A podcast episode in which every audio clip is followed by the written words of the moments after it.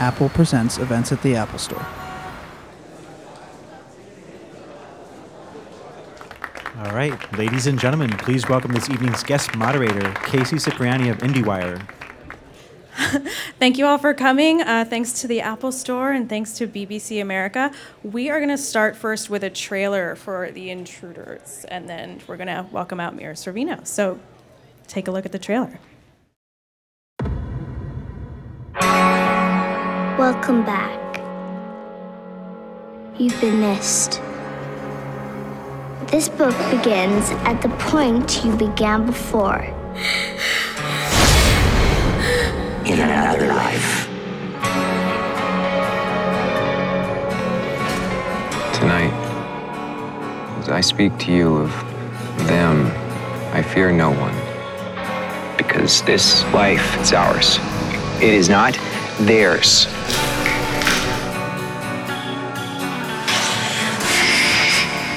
Just here to shepherd you. You've not been yourself. Sorry, honey. I guess the music just took me away. Amy, You'll see that some of them fight it. Sometimes it takes years when the older one doesn't want to give up. If people knew, it would all fall apart. People like us have a responsibility, don't we? where can we talk? Here is good. No, it's not. Sweetie, you keep a secret? Amy, where are you? Amy's all right. Because in the beginning there was death. We do die, but we can return. Who are you? Who's your wife? I'm just trying to tell you the truth. The few, the very few, those who possess the will and strength of purpose. Welcome back, Reverti. Welcome back. Again. Madison! What goes around comes around.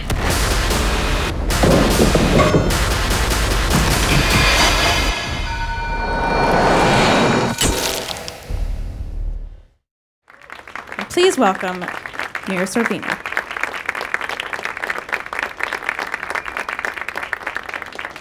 So, the show looks pretty creepy.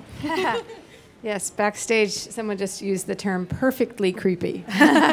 So, without giving too much away, obviously, because it's kind of a mystery, um, what can you tell us about the premise of Intruders? Okay, I think I can tell you what has already been in print out there, sanctioned by BBC America. Uh, it centers around a secret society, sort of like the 1%, but instead of being the 1% in control of geopolitical power or money, they control the means to attaining immortality, potential immortality. Uh, and they do so by seeking refuge in the bodies of others. That's the verbiage that has been used.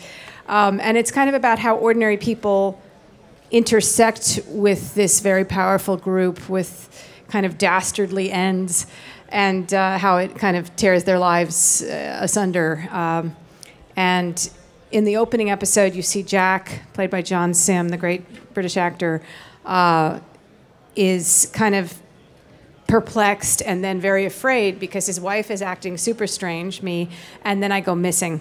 So then he has this old friend, Tory Kittles, come and say, "Hey, there's these strange murders. I think something is up," and and all the storylines by, you know, the middle of the run of the show all intersect and all connect, and no one is as they seem. Nobody is as good or as bad as they seem, honestly.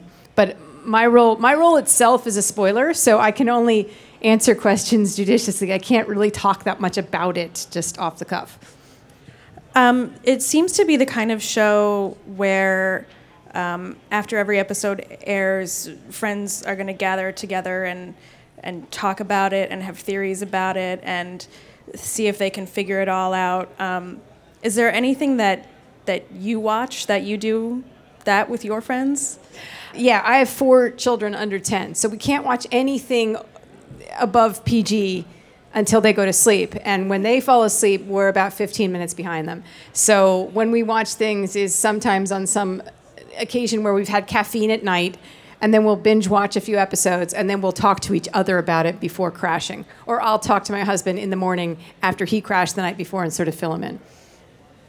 So obviously you've had um, a remarkable film career. Um, what made you decide to now turn to television? I know you've had some guest roles on television before, but what, what helped you make the, the decision to turn to a series, and, and what about Intruders in particular? Well, first of all, I think that, you know, I, I used to eschew television because there was a definite divide between film work and TV work, and there were actors who did films and actors who did television work, and people came from TV and went to film, but nobody went the other way. And now that's all blown to smithereens. I mean, everybody is doing great things all over the board. And I think last year's True Detective kind of, you know, just shattered the mold and, and you just say, okay, anyone can do fantastic work anywhere as long as the writing is good, as long as the directing is good. It doesn't have to be in the big screen, it doesn't have to be in the small screen. It's, it's, it's go with the material. And I sort of welcome the change to work on something in a longer form, not a super long form. It's not like 22 episodes, it's eight episodes. So you can really go deeply into these characters. Um, and but keep the potency of the storyline. I mean, we never have a boring episode. We never have someone that feels thinned out or like we've run out of ideas. Like each episode is more thrilling than the last. Um, it's very climactic. So uh, I don't know. I, I just felt like I was doing as good or better work than I'm able to do in film the longer it went on because I knew the characters better and they were given stranger and more fascinating scenes to play.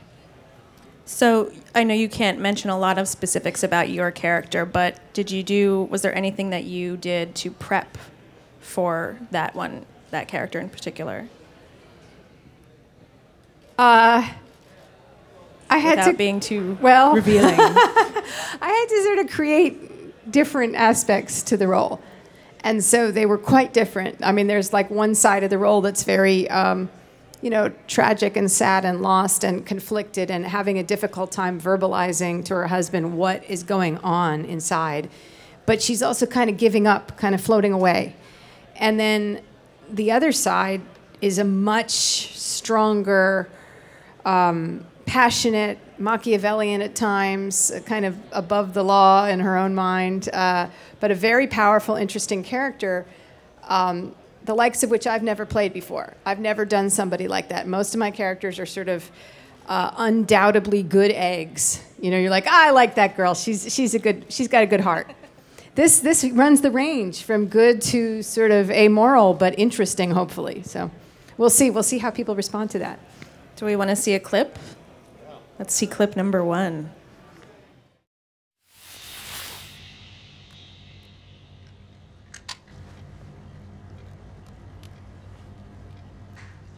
Amy, come on!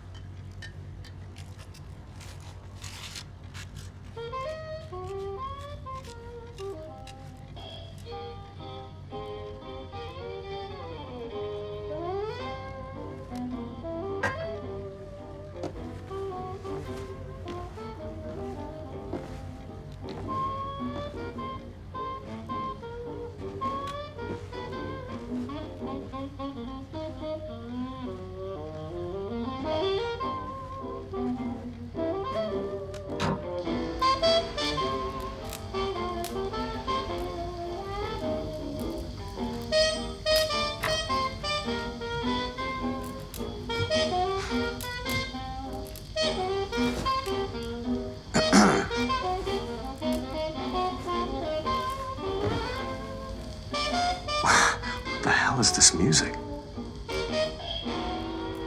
I, I thought you hated jazz. It was private. I respect that. I, I, I just never heard you listen to it before, so.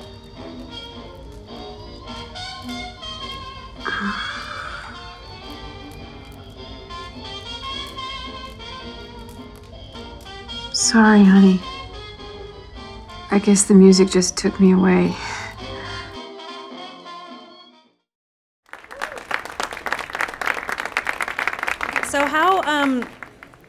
Has shooting a series, in your experience, uh, differed from shooting films, be they larger studio films or, or the tiny indie films?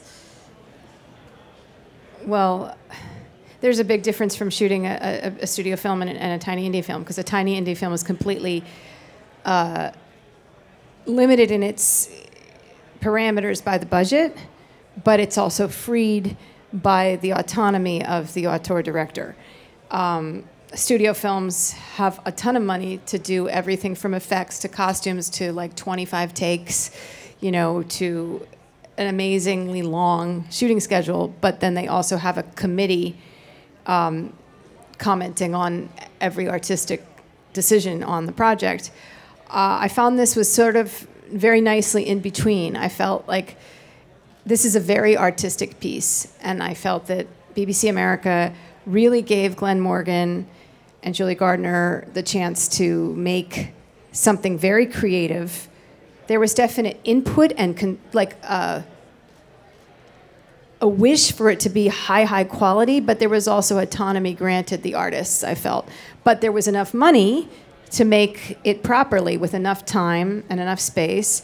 And then, you know, now I'm seeing the wonderful support that BBC America gives its projects. I mean, they are really behind the show they are really, you know, pulling out all the stops to promote it and to give it the best possible send off. And I think that people know right now that BBC America is sort of synonymous with high quality, intelligent, groundbreaking content on television. And it's very exciting to be a part from the inception of a completely original project that they made themselves because this is, I believe it's the first time that it's 100% in house. It's BBC America and BBC Worldwide producing this together rather than like another production entity partnering with a BBC entity. So uh, we're like the flagship of the fleet, sort of. I hope I can say that, but I'm excited. I'm, I'm, I'm really I'm really proud.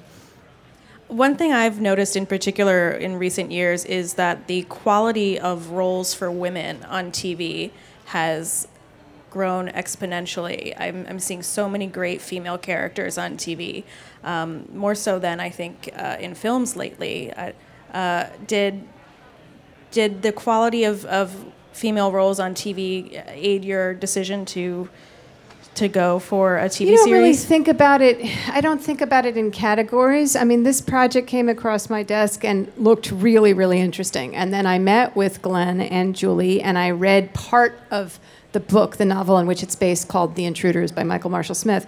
And it was so fascinating, but I still didn't quite understand what was going on. So I hazarded a guess, and they were like, no, close, but that's not really what's happening, uh, which is maybe how people will feel during the first episode. But uh, soon all will be revealed uh, in it, all of its delicious creepiness. Um, but uh, it was so intriguing. I mean, the concept behind it is so intriguing. Ultimately, what you know, the original idea by Michael Marshall Smith and the way it's fleshed out by the series, um, with Eduardo Sanchez directing the first four episodes and Daniel Stamm directing the second four. Uh, it's just so good. Like it's really, really good stuff. And and for me, it was the perfect project to to really go wholeheartedly into television with. Um, I think we're going to go to the second clip now because I have a question about that one, okay. but I want people to watch it first.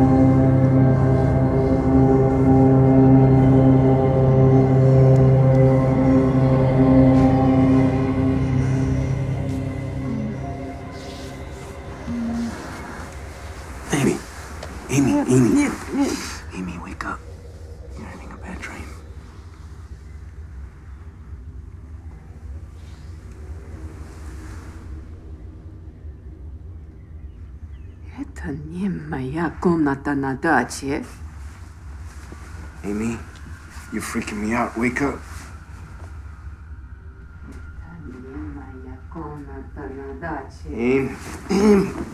Honey. Amy. Amy, wake up.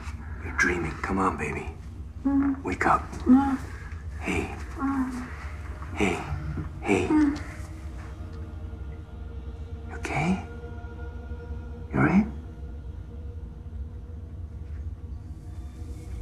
Yes. Amy's all right. Because in the beginning there was death.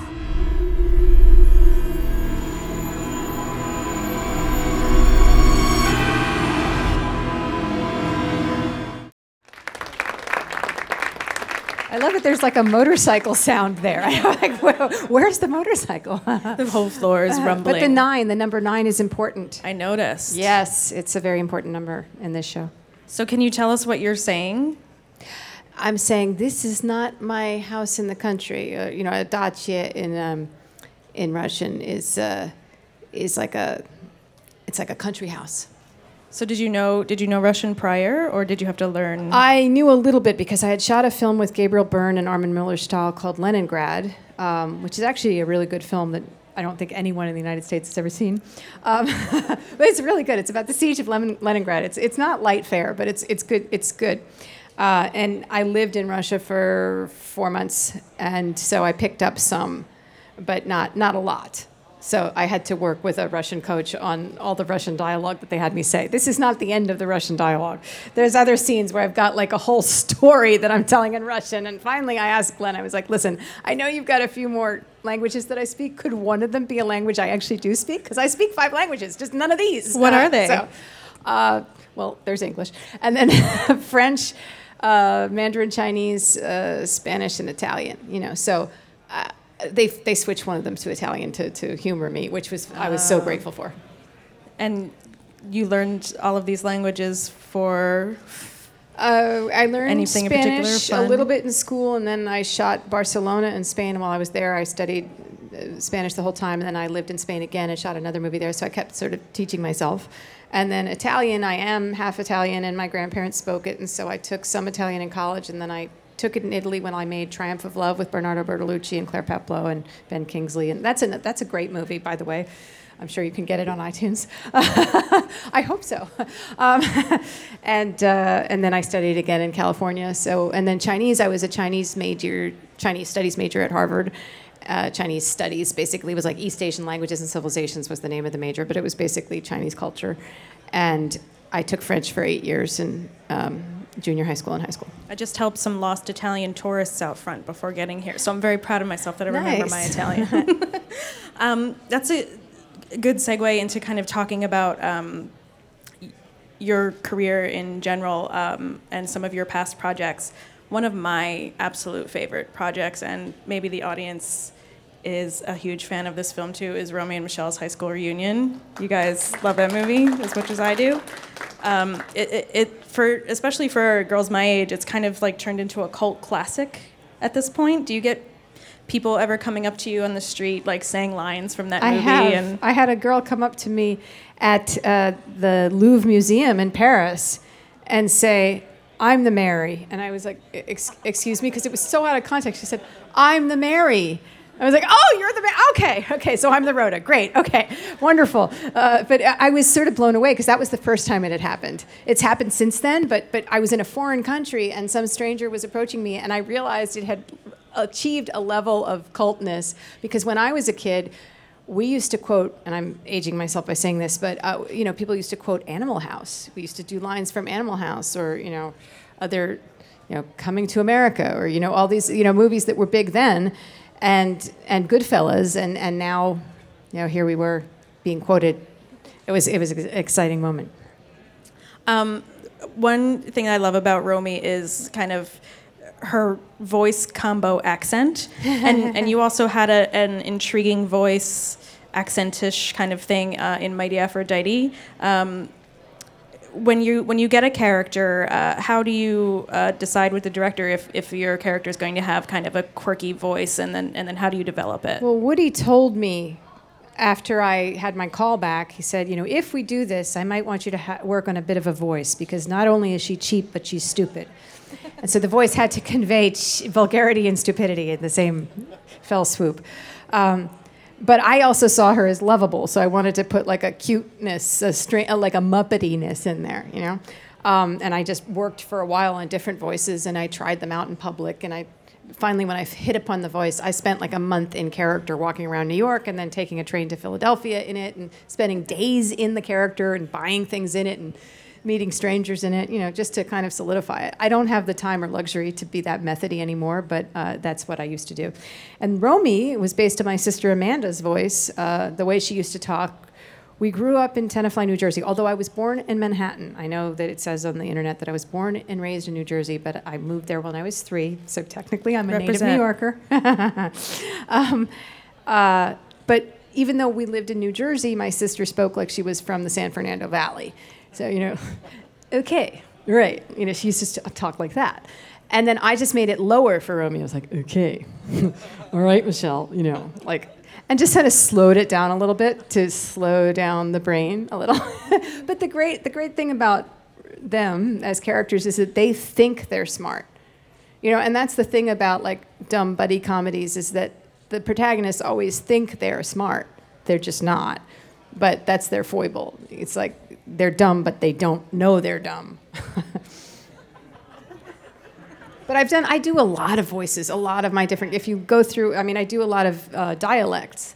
A lot of the work I've done is regional stuff. I mean, if you watch Triumph of Love, that's like an RP British accent that I learned from a RADA teacher and worked on it and worked on it and had Ben Kingsley's stamp of approval on it. And, you know, I'm, I'm very particular with my voices. Besides your sister, have you ever based an accent on uh, anyone else that you've ever encountered?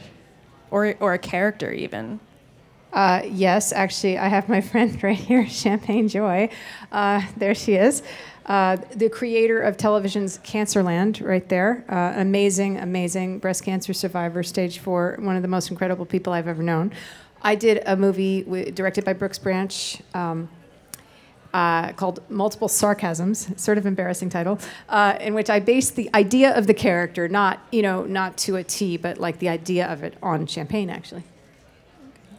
Um, moving, I, you come from uh, sort of a, a, legacy family, I guess I would call it. Um, can you tell us about um, how your your career or your choices have been influenced by your dad's career?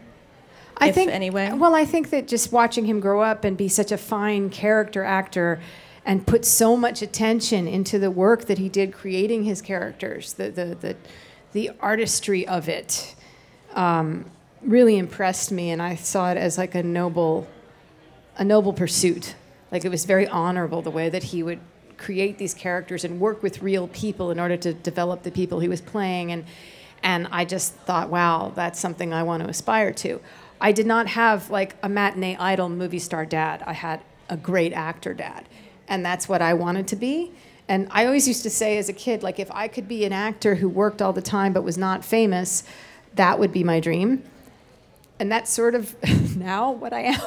I, I, used to be really famous, and then I sort of went underground for a while, and now I'm sort of back, but I'm not as famous as I was, which I kind of like. Because when I was at the height of being super famous, it was kind of miserable, I have to tell you. Like being in the public eye that much is not happiness inducing for me. It might be for some, but for me, it, it made me feel kind of panic attacky. And uh, I, had, I felt like I had to escape. Um, and now I have, I think, this very, very wonderful life work balance with my home life and my kids and my husband being like the the most important thing in the world to me and then my career being a great career but it has its place in my life as like it's my work but it's not the definition of who I am which makes me very happy. And I think that's kind of how my dad had it so. Do you have a favorite performance of his? Yeah, I, it's a it's a TV movie that he did when I was a kid um, called Dummy, where he played a deaf lawyer, a deaf trial lawyer, based on a real person named Lowell Myers, and he met with Lowell Myers and spent a lot of time with him, and then in the story he's defending a deaf mute young man played by LeVar Burton who's accused of rape and murder, and it takes place over 20 years. So the character of Lowell Myers went profoundly deaf at 12 So that means from the age of 30 to 50 that he covered in the story, he was 20 years further down the road of when he lost his hearing in the first place. Uh, and the longer a person is from the time that they lost their hearing, the more they lose their ability to speak clearly. They lose their plosives and their consonants. And, and so he worked with deaf children and he worked with deaf adults, developing different stages of deaf speech, which I just thought was so incredible. And he went to the Lexington School for the Deaf and spent a lot of time there and worked with the real man himself. And I just thought it was so you know, noble. I don't know. Something about his dedication to it was so beautiful to me. And then seeing it, it's such a powerful performance. And he has this incredible courtroom scene um, where he has this incredible, you know, final plea to the jury. And it takes, it's like five minutes long. And it's almost all shot in one piece. And so I said to dad recently, because I saw it again on television, I was like, Dad, how many takes did you have to do that soliloquy, that, that monologue? And he said, One. I was like, One? Yeah, I learned it in the dressing room right before I walked out. So, so the fascinating thing about that is like he works on the character and all the elements of the character and builds it so that that person is very real. So then give him the lines, they'll go into his prodigious, prodigious brain and and then he'll come out with this very fresh organic thing that was not based on laboring it and painstakingly saying and on that moment i'm going to do that and no it's all very free and real because he already is the person now and I was, but I was still blown away that it was one take. I was like, Dad, come on, one, ta- one take. That was it. so. Kind of related to that, I know there are probably a lot of aspiring actors that will that are either in the audience or will listen to the podcast. Um, do you what what advice can you give to you know the up and comers who who aspire to have a career like yours? Uh, they should study. Should definitely study acting. I would recommend the Meisner technique. That's what my whole family has been through. My dad actually studied with Sanford Meisner and then with Bill Esper. He and my mom met each other in Bill Esper's class. I studied with Bill Esper and then Wynn Handman. Uh, my first teacher was my dad as a child, and I have to say he gave me the fundamentals of real acting, of organic, truthful acting. Um, but believe in yourself. You have to believe that you can achieve your dreams in acting, otherwise, you never will, because it is a very rejecting business. It's a very uh, soul excoriating business at times because you know you're only as good as your last project you're only as good as your your box office you're only as good as the casting director decides that they're even going to let you in to see the people who really make the decisions. I mean, there's this whole period of time in a young actor's life where they never get to see the director or the producer because it's just the casting people like, eh, no, no, they, they, they're not right for it. Uh, but you can't let that stop you. You go on every open call, you go on every backstage audition, you take every job you get, like any any little small read through of a play. Each one is experience, each thing will give you something. Every experience of, of creating a character and playing it, even in a, a staged reading, gives you a new level of accomplishment and knowledge of the actual doing of it. Uh, I remember I, I once did just a reading of a Juliet monologue at a, at a benefit uh, for my teacher, Wynn Handman. Um, and I really learned a great deal about Romeo and Juliet. And I was already past the age that I could really play Juliet. But just by working on that one monologue and getting it to performance level to do in front of a crowd of people at a dinner um, gave me an immense uh, new piece of knowledge about performing Shakespeare. Um, and, and, and something about the character of Juliet. So do everything you can and believe that you will make it and you will to some extent. If you really believe it and you keep honing it and you keep listening to the people who know what they're talking about in terms of truthful acting you have to make sure that you're open to those criticisms and that you know you really learn how to leave yourself alone and work from your true insides rather than pushing things or manipulating them from the exterior. You really have to use your own your own uh, emotions. Um, you can spur them on in a variety of ways but they have to be truthful. They have to be real. Uh, I think that's a good segue into asking audience questions. So we've got a couple of people with microphones on the side. Just raise your hand. Are you a funny person or like a more like a serious drama person? Then do you want to do comedy again because I want to see you, you know, really funny, you know, movie. Then also, do you want to make family friendly movies for your children? Thank you so much. Sure. I do still love to do comedy. I definitely enjoy doing comedy more than anything else because you just have you just have so much fun on a set when you're when you're in a comedy. Everybody's laughing. The whole purpose of it is to uplift people and make them laugh. So, so it's definitely a little bit more fun than any other kind of genre. Um, that being said, I love the dramatic challenges inherent in something like Intruders, which gave me like acting challenges like none I'd ever had before. Um, but uh, yes, so I do want to do comedies. I did a recent comedy uh, called Union Square. It's like a dramedy, but it's quite funny at times. So I would definitely recommend that if you like my comedies. Uh, directed by Nancy Savoca. It came out last year, I believe. Um, and then, okay, family friendly movies. I have made a few sort of more kids' movies. Uh, some of them have ended up, I think, not having like a big, big screen release. They had smaller ones. One is called Space Warriors. Um, with Dermot Mulroney, and it's about uh, a team of teenagers who save uh, cosmonauts on the space station. And uh, I got my kids to actually go to space camp when I was shooting it, because there's like an astronaut ca- training camp in uh, Alabama, and that was really cool. Uh, I did another movie. I did a Christmas movie called Finding Mrs. Claus for television, and I did it expressly for my children because nothing I make they can really watch generally. Usually it's rated R. And their favorite piece of cinema is my father in something called Santa Baby Christmas Maybe, where he plays Santa Claus. And when I got the script where it was all about Mrs. Claus, and it was this very cute story involving a girl in Las Vegas and all this stuff. I just decided, okay, I have to do this for my kids, and that's also a comedy. So that that's a lot of fun. It's very cute. It's not like high art. It's just cute. Um, so maybe Romy and Michele's 20-year high school reunion. Look, we'd all love to do it. I mean, who knows? Maybe it will happen. We would love that. Uh, a compliment to start with on your work, um, your uh, human rights advocacy work um, in the area of sex slavery. I think it's wonderful what you've done. I have three daughters, so. Um, and I just wondered if you could maybe update us a little bit on your work in that area and if there are any initiatives that you're planning over the next year. Um, okay, so uh, I'm not working with Amnesty anymore. I did work with them for three years. Uh, since 2009, I've been the UNODC Goodwill Ambassador to combat human trafficking. That's the United Nations Office on Drugs and Crime. So I am basically the Goodwill Ambassador for the UN on human trafficking.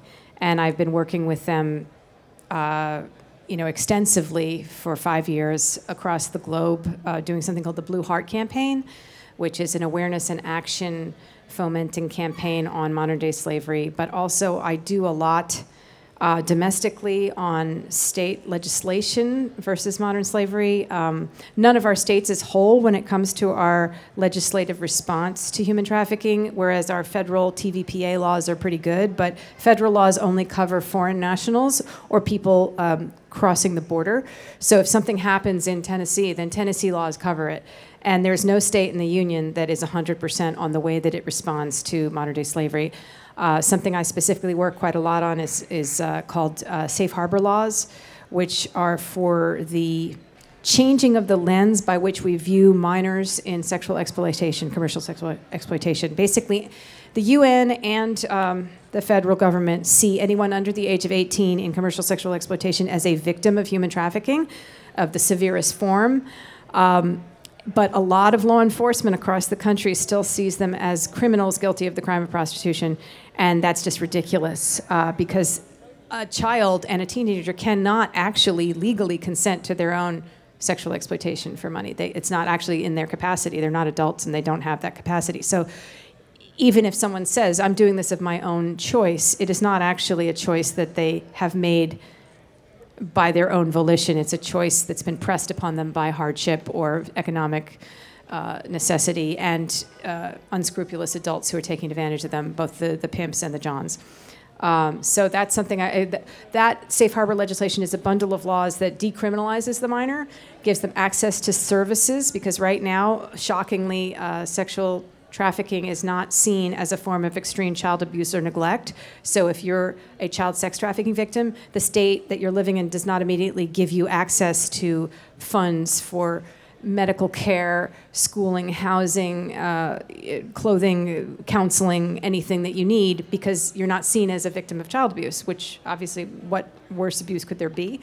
Um, but that changes with the safe harbor laws. It also gives them access to civil remedy and uh, raises the penalty for pimp traffickers and Johns to much, much higher levels so that it's a crime commensurate with the most serious crimes like rape or arson or murder.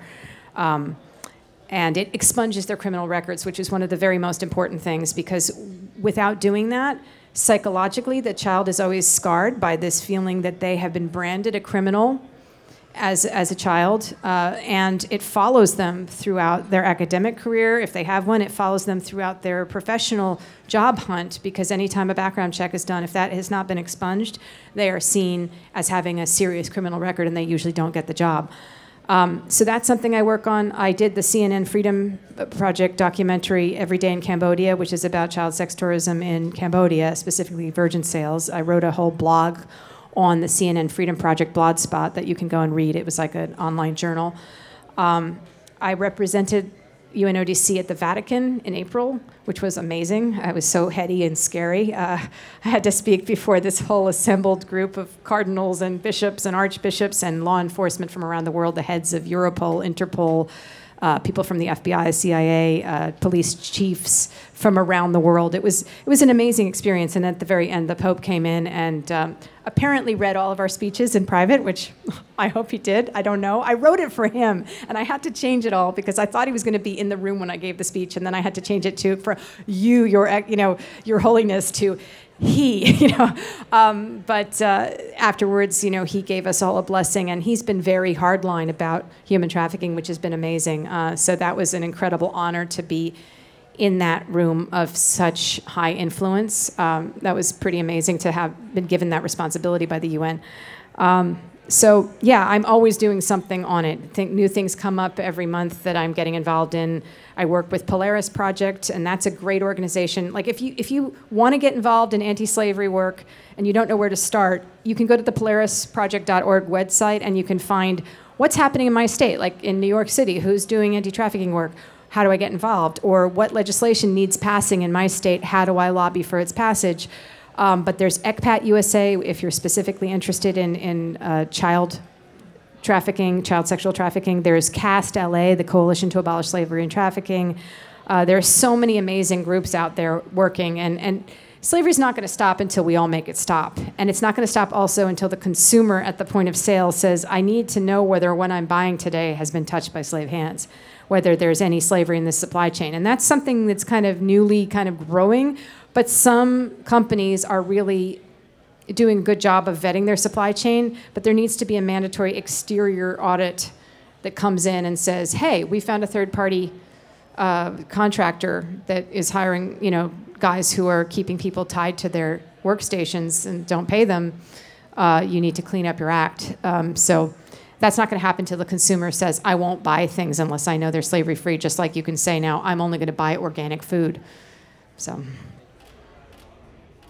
Oh, I've been a big fan of yours ever since Mighty Aphrodite, I must say. Here I am. Um, you're obviously known as, a, as just a phenomenal actor, but I'm curious do you have any projects of your own you're, you're developing behind the camera as a writer or as a producer? I was thinking of Lisa Kudrow's Web Therapy, and I'm actually, I don't know if you've even appeared on that. Have you ever been invited to be on that? I'm just curious because I know you obviously have the past relationship I, would love to. Um, you know, our paths have diverged just because of geography and family stuff. And, you know, I, I, I love seeing Lisa every time I do. I haven't been invited on it yet, but hopefully there'll be a, a, a time and a day for that. But um, uh, I've written little things at home. Uh, uh, my dad and I have a cooking show in the works. Maybe that's going to happen. That's exciting. Um, but uh, I have four kids under 10 so really taking on writing, producing, and directing right now. I mean, I've, I've produced a couple of projects in the past. I produced a movie called Lisa Picard is Famous, and I think the title eventually just changed to Famous. Uh, Griffin Dunne directed it. Um, it went to the Cannes Film Festival. It was a terrific little comedy, but it also came out the week of September 11th, so no one saw it, sadly. But it was great. It was a great little movie, and I really enjoyed doing it. But just producing that took two years. And if I were to be an auteur director, which is what I would want to be, to like write and direct my own stuff, that's like a three year proposition, really. And I just can't do that to my kids right now or to myself because I don't want to kind of cheat myself out of my kids at this moment. I already have to work. I'm not like independently wealthy, so I do have to continue being an actress. Um, and not that I don't love being an actress, but to take on the concept of all of a sudden now being a, a writer director would really take me away from my little kids. And, and I think there's time enough for that when they're in college. I think I'll have more stories to tell too. I always feel like a director shouldn't direct until they have a burning desire to, that they have something they have to say. Well, I've got to get going because I cut my foot before and my your shoe, shoe is filling up with blood. well, thank you everyone for being here. Thank you to Mira Sorvino. Thank thank you to you. BBC America. Thank you, Apple Store. Watch the show. It's creepy.